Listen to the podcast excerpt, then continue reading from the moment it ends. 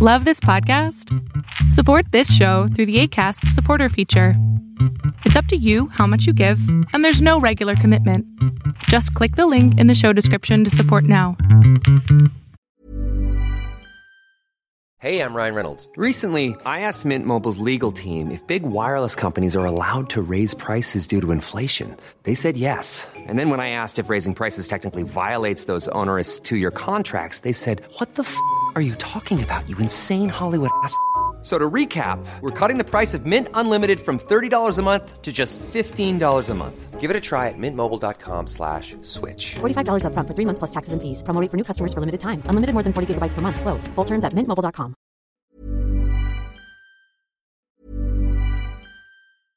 I'm Sandra, and I'm just the professional your small business was looking for. But you didn't hire me because you didn't use LinkedIn jobs. LinkedIn has professionals you can't find anywhere else, including those who aren't actively looking for a new job but might be open to the perfect role, like me.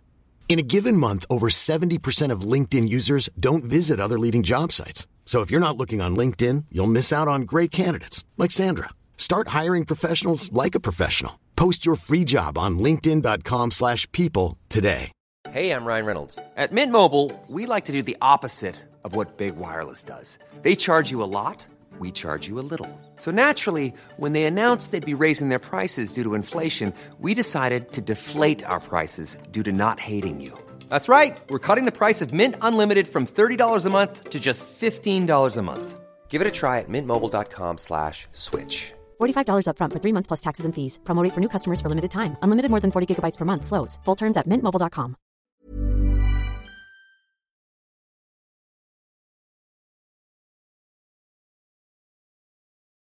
And uh, my last question for for you, excuse me, um, will be, uh, I don't know how, how to introduce that to you, but like in a sense, like we've been speaking a lot about like players, and there's obviously this um, even more pronounced nowadays the gap between uh, big three, the old guard and the new guard, who, who are coming, who are trying to get there, and have, have gotten real close, but has, haven't really exactly pushed all the way.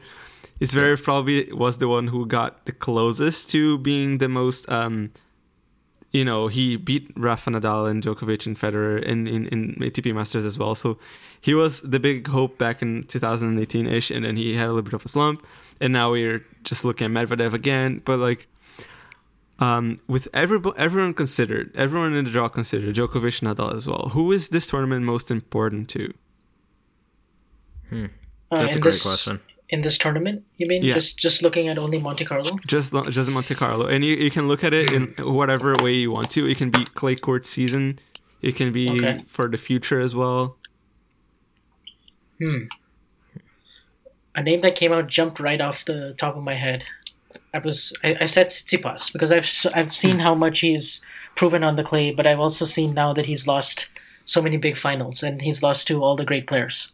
You know, all the top seven players have beaten him in in, in finals of 500s and 1000 so if he can just get that monkey off his back you know if he can just win a masters title now because i think he's he's there. He's in that caliber where he should be able to win one now. If at least one this year he should be able to get. And so if he can and and and a 500 and the the question is just can he peak at the right time? Can he peak? Because i when he hits his peak and when he sustains it for a set or set and a half or two sets it's a really high peak. So i just want him to sustain that and be you know just his the mental side of his game. He's just missing a little bit. And if he can just get that little bit you know and just close out these matches and just you know play that way under under pressure and just block everything out and perform and have a deep run. He doesn't even have to win the title for me. He can get to the final and lose to Nadal. He can, you know, have one big win. But I think it just it just cements him even more as one of those guys. And I think then eventually those matches will turn your way. And so he's just got to put himself in that position. I think over and over, and then it, it, it will happen. I think. Mm-hmm. Th- that's a good shout. I think. I think also if he could win a Masters 1000 on clay, he'd do that before Thiem, which would be a statement. Yeah. but I but I agree Yeah. with you that it he is at that level. It feels a little odd that he doesn't have one yet, so this would be a great time for him to have one. The Yeah. first name that popped into my head was Medvedev, just because mm, Yeah. I feel like he's made a lot of strides recently, and this will sort of like more generally recently, not immediate, not in the immediate past few tournaments, but so I think this could be an indication as to how he's progressing on clay, if at all. If he has a good run, maybe people can be optimistic for how he'll do at the French. If not, could be another few years or possibly never that he adapts to the surface. I think I think it's pretty big for Felix because I feel like he's stagnated a little bit in the last while. And I yeah, think it's also yes. big for uh, so I had another name in my head. Um what was I gonna say? Uh, I completely forgot who else I thought it was big for. So maybe Medvedev, I would hmm. go with. Uh, what do you think, Andre? Yeah, I guess in terms of um, big uh, for results in general, I would I would definitely say um, Tsitsipas as well. I definitely have to agree with here.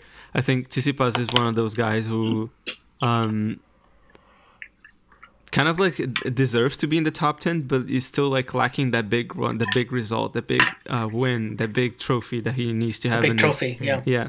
So like i feel like monte carlo is a really good um, stepping stone even though nadal has sort of dominated this for like the past 15 years or so. But like regardless uh, other people have have won there as well.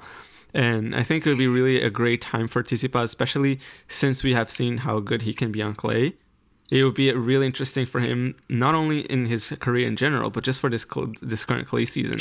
Who knows what can happen if he wins in Monte Carlo? He could suddenly yeah. he could go on and win Madrid as well, or something like that. You know, he could yeah. uh, go on and make a deep run in uh, quarterfinals, semifinals again in uh, Roland Garros, make the final at, for once, and it'd be really interesting to see that, like in the tournament wise, um, to hold the trophy. I would say Tsitsipas for a personal level achievement and just kind of like a, just leaving this tournament with a sense of a mission accomplished, I would say Medvedev.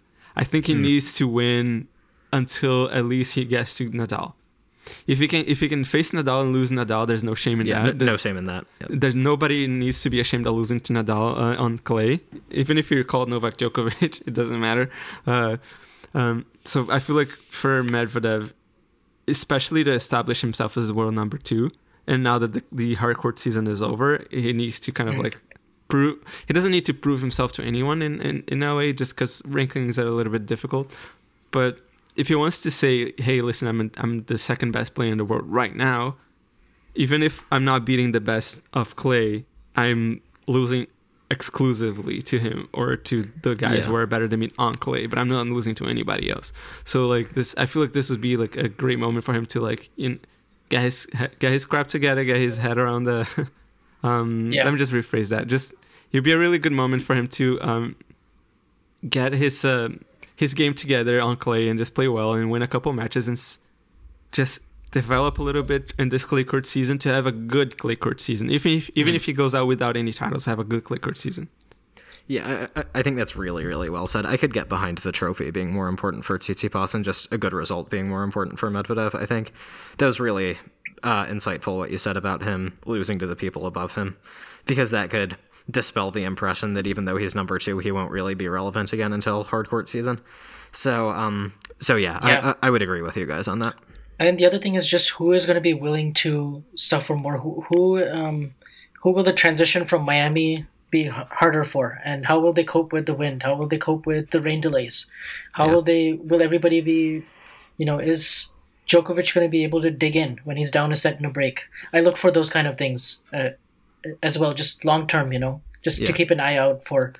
Um, yeah, because... exactly. Or like even if Nadal is flat, if he goes down a set to like Schwartzman or something, will he mm-hmm. be able to fight back, which he wasn't able to do in Rome last year? Things like that.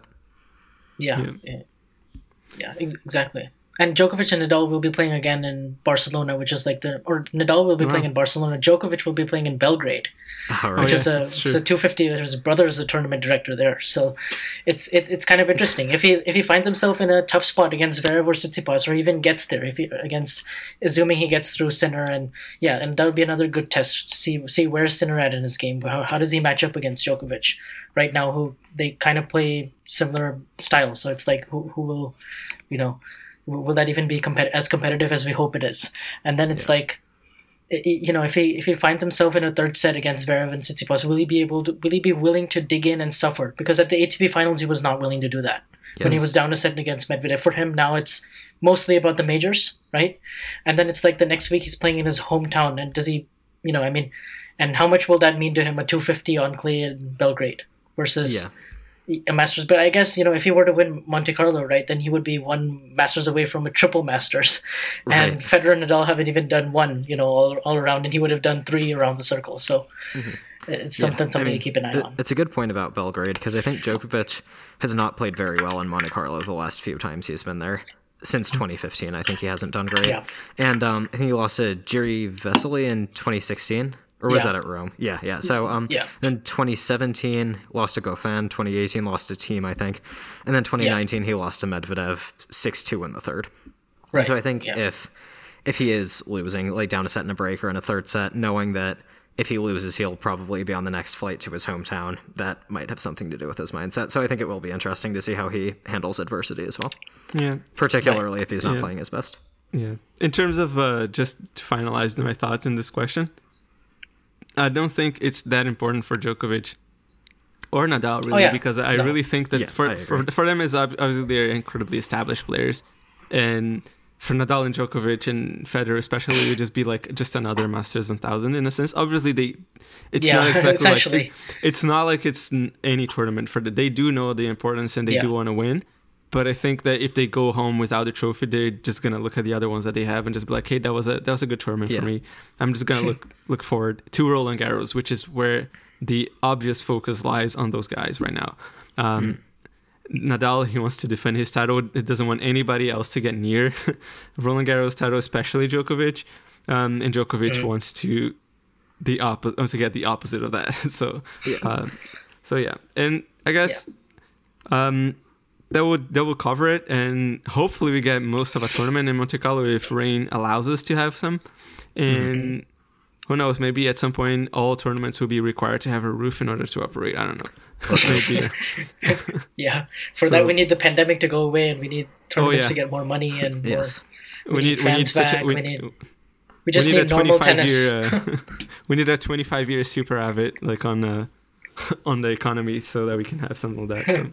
Yeah, uh, maybe our first eventual crowdfunding funding campaign can be get Monte Carlo a roof. Yeah.